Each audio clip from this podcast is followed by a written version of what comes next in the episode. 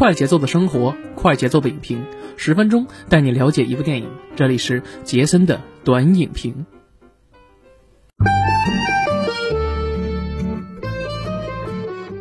哎呦不错，大家好，欢迎大家收听我们麻辣电台的杰森的观影报告，我是杰森。那又到了周六了，本周六呢，我们继续为大家推荐我们院线的大片啊。其实今天要说的这部电影呢，我犹豫了很久啊。之前跟群里边的朋友也说过，说这部电影呢，可能我我我不会做了啊，我不知道为什么，因为可能这部的题材吧，不是特别喜欢。本人呢，其实呢，观影的时候啊，尤其在院线观影的时候呢，有两不看啊，呃，一个是不看什么呢？动画电影，另外一个呢，就不是不看这些青春校园爱情这题材的电影啊。我可能说完这句话的时候，可能要被其他的这个听友又啪啪打脸啊。可能之前做过一些这类片子，所以呢，在。最近闹片荒的情况下，因为终结者也看完了嘛，是吧？剩下的基本上就等一等这个决战中途岛，还有受益人啊。那所以呢，在二零一九年的十一月七号的当天啊，也就是今天咱们录制的时间啊，我呢，呃，毅然决然下定决心啊，去看了一下《少年的你》。哎，没想到这一看呢啊，真的是让我大吃一惊啊！真的是这样子。我觉得，呃，怎么说呢？这部电影的话，一百。三十五分钟的时间，两个多小时，但是你看的时候很过瘾。我不知道为什么，就是它能让你看进去。我觉得可能这部电影的话，有很多人会产生共鸣。那为什么会产生共鸣呢？那我们之后再说。首先呢，还是按照惯例呢，介绍一下电影的详细的基本信息。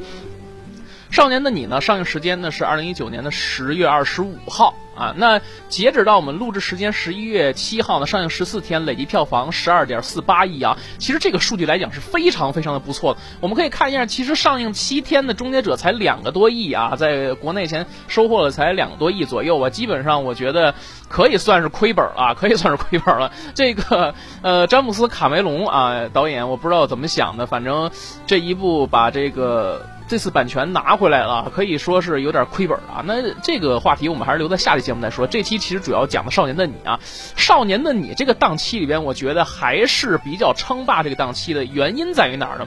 就在于这部片子里面可能会让部分一些人或者很多人产生一些共鸣。呃，其实这个电影本身的话，应该在九月末或者十月初上映，但就是因为一些十月份有一些特殊的日子，大家都懂啊，所以我也不说什么了。于是像这种题材可能稍显沉重一些啊，那么把这个电影呢又调又调档，那调到哪儿呢？调到了十月二十五号这个档期啊进行上映。那上映之初呢，其实一开始啊，我一看这个影片的卡司啊，周冬雨、易烊千玺，哎。我心里其实就打了个鼓啊，其实周冬雨吧还好，易烊千玺呢，呃也没太看过他的基础作品啊，之之前的话就看过几部电视剧啊，《诛仙》里边《青云志》里边演过一个角色啊，剩下的话就是演网剧《长安十二时辰》。其实 我对这两个演员都没有任何意见啊，毕竟说这部电影的导演是谁呢？曾国祥，曾国祥导演他的片子质量还是不错的啊。有人会问曾国祥是谁？曾国祥当然就是曾志伟的儿子喽。其实曾国祥在香港导演的这个圈儿里来讲的话，是一个非常不错的一个怎么说呢？呃，可以算是中生代的导演吧。啊，中生代的一个导演，毕竟也三十出头，三十多了嘛，是吧？他拍的电影啊，很多很多，我觉得蛮好看的。比如说，呃，上一次跟周冬雨和马思纯合作的《七月与安生》，那么两个人也是凭借的这部电影获得了金马奖影后的这个桂冠啊。所以说这一次还是找了周冬雨，我觉得应该也算是御用演员了吧。跟易烊千玺两个人搭档啊，再加上一些老戏骨，比如说像黄觉呀、呃吴越等等等等，这里边还有这个尹昉啊。那么这几几位加盟在这里边，主要讲的什么呢？其实这讲的是一个反校园霸凌题材的这么一个故事。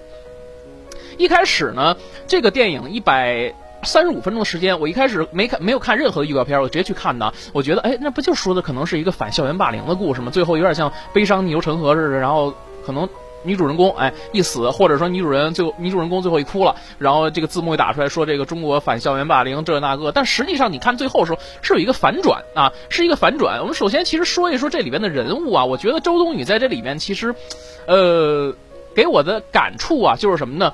虽然说九二年生人，但是我觉得如果他让他演高中生来讲，一点儿没有违和感，这个是让我非常非常惊讶的一个事儿啊！我不知道为什么，其实周冬雨这个呃这个人吧，看起来就是那种长得长得非常可爱、非常有少女少女风格的这么一个人啊。虽然说也快呃步入这个是吧三十的这个年龄了，但实际上其实她演这些呃稍微小一点年龄的这种演员。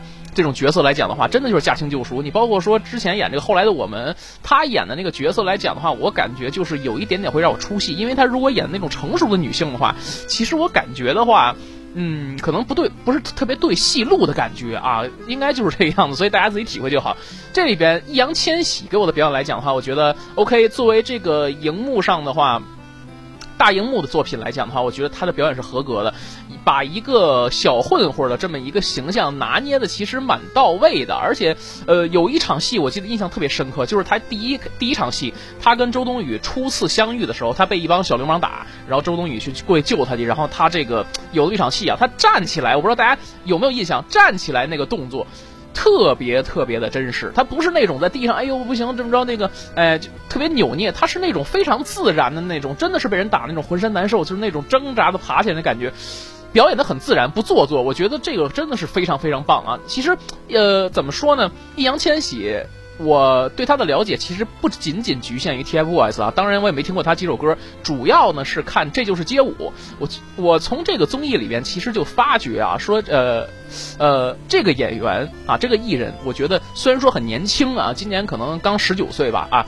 呃，刚十九岁，但是我觉得他会有无限的潜力和发展。就凭他的这种敬业的精神和态度来讲的话，我觉得 OK，真的是没有问题啊！真的是，我觉得 TFBOYS 这个三这个三呃三位啊，三位男艺人啊，我觉得都挺棒的啊。所以说在这里面也是给他们点个赞啊，真的是非常棒。尤其是跟周冬雨搭戏的话，其实。他们俩站在一起，你完全看不出来那种年龄上的层次感。就是说，他们两个人能完全把这个高中生给演过去啊！而且这里面其实还有几个演员，我觉得起到点睛之笔的什么呢？就是这个未来啊，未来还有这个胡小蝶，这个还有一个另外他们这个霸凌三人组的另外一个这个女演员，其实我觉得。这三个人才是本剧的点睛之笔，在于哪儿呢？你就看这个演未来的这个演员啊，周也，他的这个表演真的是让我感觉入木三分，把那种什么呢？明明学习很好的这个女生啊，其实家里边所有的环境啊，都不是说能够造成那种霸凌的人，但是她演的就能演出那种特别无辜的感觉，让人看着，哎呦，这个女孩特别人畜无害，她怎么能干出这种事儿来呢？就这种感觉让人演的既。可爱又可恨，那种牙根痒痒的感觉，演的真是入木三分。我觉得，如果说要评选一个这里边最佳的配角来讲的话，一定要颁给谁呢？如果女配角的话，那一定要颁给演未来的这个演员啊，他叫周也啊。我觉得大家可以搜一搜这个这个演员，真的是表演的非常棒啊。其次就是银坊这里边，其实有大段的跟周冬雨和易烊千玺这里面的对手戏，主要还是银坊跟周冬雨之间两个人对手戏。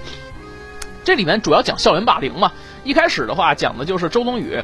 跟他的一个同学啊，抬着这个酸奶，然后回教室，突然之间有人跳楼，他一看是他那个同学，实际上呢，就是这个女同学经常被刚才我们说的未来还有这个剩下那两个人这霸凌三人组啊，所天天在学校里面欺负，不是扇耳扇耳瓜子呢，就是经常会干一些其他的事儿啊，比如说往凳子上这个挤什么颜料之类的啊，或者说挤什么的红色颜料啊，然后让你坐下来，然后你坐下，你想一个女生嘛，呃夏天穿一个长裙子，你说一坐下之后再起来多尴尬，对吧？所以说就老干这种操蛋的事儿，但是。是呢，这个女生呢，由于害怕他们打击报复啊，人多呀，敢怒不敢言，结果就是这样被活活欺负死了。啊，当他死了之后呢，其实所有人都不敢说话，其实包括周冬雨这个饰演的陈念也是。当警察去问他们话的时候，其实他都说没有没有什么，没有什么。但直到说自己有一天也被霸凌了啊，当他。从警察那边问完话出来之后，其实他座位上就已经有这些红色的颜料。其实从他的这个角度来讲的话，他哎呦就可能想到啊，我可能也要被霸凌那个程度。为什么呢？就是因为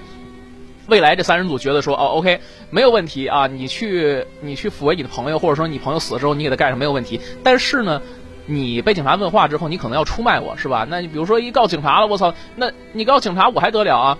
其实你能看出来啊，未来其实他想在这个其他的人的这个心里要打造成一个乖乖女这么一个学霸的一个形象啊。你包括说从哪点其实能分不出这个人来？第一，呃，老师说他考得很不错，对吧？第二点就是说，我不知道大家注没注意另外一个镜头啊。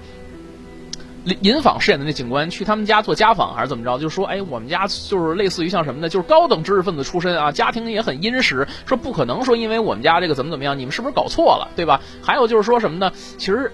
还是那句话，我觉得之前文博说的话其实挺对的，就是有什么样的混蛋孩子，就有什么样的混蛋家长。我觉得真的一点都不错。你能从这个孩子的身上能看到这个家长是什么样子。你就包括说这个家长到后期他说一个什么混蛋话，你知道说什么混蛋话？就说他啊，即使说有这种情况的话，也的可能是啊呃其他同学怎么怎么样对我们家姑娘怎么怎么，他会从自己身上去反思这个事儿。所以说这个这段情节，我觉得可能很多人啊，就包括我来讲，可能会深有感触。再其次就是什么呢？如果说在现实社会中，就是像大家，我不知道大家上学的时代、学生时代怎么样。比如说发生这种霸凌事件了，很多情况下，班主任都会选择什么呢？息事宁人，或干脆没有看到，顶多说哎别闹了啊，好好学习，怎么不学你给我出去，怎么怎么着。他不会说说这个，哎呦不行，我要告老师，老师告完老师之后，哎我就有救了。那没有，你告完老师之后，可能会继续受到更进一步的，哎，比如说骚扰啊、侮辱啊、毒打呀等等等等。那有人会说说找家长怎么用？家长找家长也没有用啊。这里边其实电影里面我印象特别深刻的一句话就是。你看出现这种事儿以后，肯定我们要找到这个学校找校长，那校长呢肯定会找老师，那老师又找家长，那找到家长呢，家长说我去深圳打工了呀，我一年才见孩子一次呢，我也不知道孩子会怎么样啊，对吧？所以说，其实出现这种情况的话，怎么说呢？第一呢，还是说要让学校要起到一个机制。啊，学校最起码你要出出台一个相关的一个保护学生的一个政策，你不能说我操，真的就跟那个什么似的啊，就是我们自己的事儿我们自己解决。那最后解决的方法，那可能就像电影里最后那样子啊，可能被霸凌时间长了，心里有怨恨啊，过失杀人，把这人推下去了杀了。其实这个都有可能。你包括说。这个东西吧，怎么说呢？人被压抑到一定境界的时候，它就会爆发出来啊。还有一点就是什么呢？要从根源上，其实你要杜绝一些事儿。我相信啊，各位听众朋友，其实上学上学的时候，在学生时代，不管是自己还是别人，或者你身边的同学也好，或多或少都会接触到这种霸凌。有可能的话，你说，哎，那可能他们欺负他，那我不出声音，那我就该干嘛干嘛，我学我就行。他们不学那是他们的事儿啊。其实这种做法就是你看见了，但是你不说话，其实呢也算是一种帮凶。啊，也算是一种帮凶，默默的就助长这些不正之风嘛，不正之风。所以说，其实如果要这样的话，那可能第一步就是勇于要跟这种霸凌说不。OK，第一次啊，我可以当你开玩笑；第二次的话，你还这样的话，那我就打你啊！那即使我打不过，你就别打，啊，就是这个。其实我觉得真的是很正确啊。然后呢，就是什么呢？你要跟老师及时去反映这个事儿，即使说老师不这个情况，如果老师不管，那就找家长，反正这事儿一定给摆平为止。从第一步，从第一次根源上就要把这种事儿给遏制住了。如果说你跟他干一次之后，你看他第二次他还敢不敢干你了？当然，这只是一种极端的手段啊。但实际上来讲的话，就跟我们之前讲过的一个案例其实也有关系啊。就是说，这也是这种校园题材霸凌这事儿。就是现在目前为止没有一个说学校的一个制度来去规范或者说去管理这种校园霸凌。所以说，这部电影我觉得为什么能在短时间内。获取这么样大的关注，首先来讲肯定是因为这个故事的题材，那其次就是因为这些演员的精湛的演技，包括说，我也是觉得从一百二十多分钟，呃，这一百一百三十五分钟的这个时间这个时长来讲的话，可能完完全全讲一个校园霸凌的故事，但实际上不是这样，里面还穿插了一些可能男女之间、青少年男女之间模模糊糊的这种爱情，但实际上他没有直接的去表现出来，但是其实你们已经能感受到那种爱情了，包括说。陈念一开始被这个未来他们几个人骚扰之后，因为认识了这个易烊千玺饰演的小北了嘛，所以小北呢知道他们被骚扰之后，默默的保护他，包括说天天跟踪他上下学呀，其实就是为了保护他，因为他知道他本身是个小混混嘛，所以说呢要为了为他保持距离啊，那其次就是啊挨个去哎教训他们一顿啊，这样去保护他。但没想到有一次，小北呢在一次上网吧的过程中呢被警察给带走了，说要去指证啊，被人指证说什么呢？原来有一个强奸犯。那结果呢？关了一宿，这回可给了这个其他的人的这个机会了，就包括未来这些人啊，就想可找着机会我要弄你了。上次你找了这个报警了啊，报警了，找了警察调查我们，结果我们现在被学校停课了啊，被学校停课。其实这里面有一个细节，大家可以想一想啊，其实这里面也细思极恐。虽然说啊，这个几个所谓的坏学生被停课了，这个未来什么的被被停课了啊，但是呢，没有被开除学籍。大家都知道啊，其实。人情社会啊，你你懂的啊，就是说是法治，其实大家都是知道，都是人情社会啊。嗯，你看他们班主任其实之前也挺好的，说有什么事儿啊，一定要告诉我，我来帮你啊，我帮你解决啊。有什么事儿一定要找老师。结果那位可爱的男老师因为这个事儿之后，他就被处理掉了，也就是说，哎，离职了，对吧？那剩下这几个同学呢，怎么说呢？虽然说。停课，但是呢还允许他们继续参加高考，说要给他们一次机会啊。嗯，就是现实生活中很多这种啊和稀泥的情况发生，而且身后啊还有一些阻力啊，比如说一些有势力的东西，大家可以慢慢去回味这个东西啊，我就不往下讲了。我觉得其实曾国祥导演。挖得很深，我觉得他在拍作品的时候肯定会提前去了解，不管是说内地也好，还是港台也好啊，这些地方肯定都会存在这种霸凌，会挖得很深去探究这些社会深层次的这些问题。即使这帮人得到了一些恶，但只是暂时的，并且确实是治标不治本。你虽然让他们停课了，但是他们实际上呢还会有机会，因为他们不上课了嘛。所以呢，女主啊陈呃女主这个陈念。人家在备考，人家在学习啊，是吧？那天天哪有时间去跟你们搞这些乱七八糟的东西？但是几个女的停学了之后，那肯定要找机会伺机去报复。结果就找了这么一个机会，伺机报复他，又把又把他这个头发给剪了吧，然后又撕他书这个那个的。这一次其实陈念其实彻底就爆发了，基本就是被人给凌辱了嘛。这种感觉其实他在心里边就压抑了很久很久很久，终于就要爆发了啊，要爆发了。然后呢？易烊千玺，于是呢，去这边找这几个人，挨个去要要报复，但实际上没报复成功啊。那直到说高考的第一天的时候，突然间，哎，这个镜头给了一个镜头，说什么呢？哪哪哪发现了一具无名女尸。然后这个时候，易烊千玺这个镜头其实交代的很完美啊，让我感觉说，OK，那是不是说易烊千玺杀了人啊？这个其实是有一个反转的，是不是说易烊千玺替这个陈念啊、周冬雨出头去杀了这个女孩？啊，杀这个女孩，其实一开始我猜对了，其实这个女孩就是这个未来，就是这个未来啊。但是她为什么死了呢？电影后边有的交代啊，其实不是说易烊千玺主动的去把她杀了啊，不把她杀了。我看到这电影的时候，我在群里面还跟大家说，我说看有点有点像祈祷落幕时的感觉了，为什么呢？大家其实如果看过这电影，应该知道我想讲什么。这个电影其实导演用了一个非常聪明的一个表达手法啊，它会让你有一个小小的反转，而不是那种普通的那种呃校园青春爱情题材这种霸凌片儿。就像呃之前我们说过的一个电影啊，《悲伤逆流成河》的这种感觉啊。当然，我觉得可能这部电影的层次来讲，要比《悲伤逆流成河》要稍微的啊稍微的优化这么一点点啊，稍微优化一点点，它不会那种平铺直叙的那种直给。它是那种会打击你心灵深处、走进你那种深处的感觉。从他的一些呃拍的一些叙事也好，你能看出来，他就是那种高中的状态啊。每天你们老师跟你们说什么，或者说你们日常生活中的一些什么，而且学校中的霸凌来讲的话，真的是打动了很多人的内心。你包括说，你可能你在学生时代或多或少有意的、无意间的，比如说你被欺负或者欺负人，你现在再想想，其实那些都是非常可笑，或者说非常非常愚蠢的一些。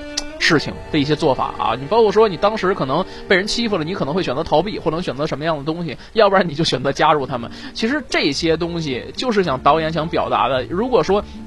你面对这些霸凌的话，要勇敢去说不，而且包括说后来字幕上显出什么未成年人保护法什么的这那个之类的啊。你其实聊到这儿呢，我们还有一个隐身的一个话题要说啊，就是说我们其实往后再说，我们还是要说回到这个故事本身。刚才我们说过，其实导演很聪明的，这个给了一个呃有一个反转的镜头啊，有一个反转镜头。其实一开始他的所有线索都指向了说，哎，是不是易烊千玺叫他哥们儿从他哥们儿家里借了一辆车，然后呢给他哥们儿还做了一个不在场证明，让他去医院检查身体。那接下来易烊千玺呢就假借着一个什么啊？就说假借着一个强奸的一个机会，但实际上就把这女的给做掉了。但实际上并不是这样。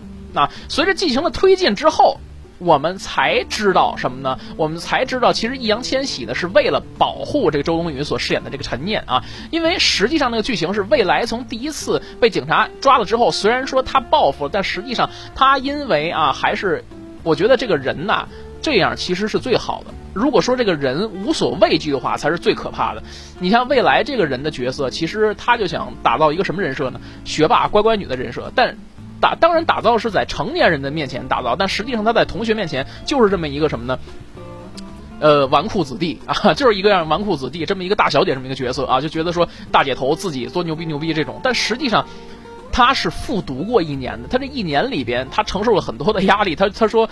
我觉得可能导演在这里面，编剧在里面可能会对他有种洗白的这个嫌疑啊。其实，怎么说呢？这部作品其实还是不想说拍的特别特别黑暗啊，说让人看完以后特别特别沉重，特别特别不舒服。所以其实到后来，未来来去找这个陈念去承认错误，求他不要上警察去告状，不要告他的时候，其实这点啊，我觉得可能有一些唐突或有些冲突。其实大家想想，正常人来讲啊，说。OK，那你既然让我说那什么，那我打你丫一顿，然后恨不得之后我们就不再联系，我就不再找你，不就完了吗？但现在你还要主动上去再说，哎呦不行，我上回我打你，我错了，我说我要把这东西删了，你你原谅我好不好？咱俩就好朋友了，这东西我觉得他妈不符合逻辑，大家想一想，对不对？甚至我觉得可能这未来是不是有点神经病的感觉？对吧？这明显不符合现实生活的逻辑嘛。当然有人说这个艺术电影嘛，是吧？那你这个电影这个艺术就是要凌驾于生活之上，你要高于生活之上。那正好说你要说拍成那样的话，那可能这电影可能就过不了审了。所以说你必须。那怎么怎么着？我觉得可能这番话呀，也可能有点道理啊。也就是我想跟大家说的，加了这么一个未来跟这个陈念去求情的这个镜头，完完全全是有理由相信他这个为什么会加这个镜头呢？可能就是为了让这个电影啊看起来更加光明一点，是吧？但是没想到的是啊，陈念就是让他俩叨逼叨叨逼叨叨逼叨，原来没想怎么做，但是后来陈念因为之前的一些事儿，包括他朋友的死，再加上他被欺负，实在忍受不了了，就。扒了他一下，结果呢，从上面就摔下来，这一下就死了。那死了之后怎么办呢？那陈建就想，我操，那不行啊，我是全家的希望啊，是不是？那我我这个为了我妈，我妈这个，啊，满世界卖假药或买什么东西，卖假化妆品去躲债去了。那我只能够，因为我只能够我考上大学，考上北京，我远离这个城市，我带着我妈去北京才是我唯一的出路。所以说呢，遇到这个事儿了。那易烊千玺呢？作为他的忠实的朋友也好，说对他的怎么说是恋人也好吧，这事儿其实也交代的很朦胧。不过大家一猜呀，我估计一看也就明白什么事儿啊。于是呢，想出这么一招替他顶罪啊，替他顶罪。俩人其实一开始呢，还是那种互不相认的态度啊。包括说有一场戏我印象特别深刻，就是突然之间有一天呢，易烊千玺戴着一口罩把他揪过来说：“这个在这个一个荒一个废旧的一个厂房里边，说那个啊，你就指证我就行，说这个事儿什么都不知道。然后呢，我一会儿会做场戏，然后呢这那个的，我就是强奸犯。然后呢，这个你的罪名就洗刷，你该怎么生活怎么生活。然后后来这个不同意啊，结果警察过来把易烊千玺抓了。抓了之后进来之后呢，他还觉得说怎么怎么样，但实际上这里边银坊饰演的警察呢，是想要挽救这两个。这两个少年啊，虽然说这两个少年因为没有成年呢，所以他觉得说可能 OK，那这个量刑的这个刑罚也可能还是比较轻一点，因为涉及到什么呢？可能如果如果不是蓄意谋杀的话，过失致人死亡的话，其实判不了多少年。字幕里边啊，最后出的是四年的这个。判了四年的量刑嘛，因为也是考虑到这个受害人，呃，是之前也是本身有过错，再加上这个本身的这个被受害被害人之间的这些这些矛盾点啊，而且也不是因为有意的啊，所以说呢判了四年这个事儿。他本来说想让两个人呢量刑都轻一点，结果两个人呢就是死咬着不放啊，就说我不认识他，就是就是他自己做的，不认识他。结果到最后呢，哎。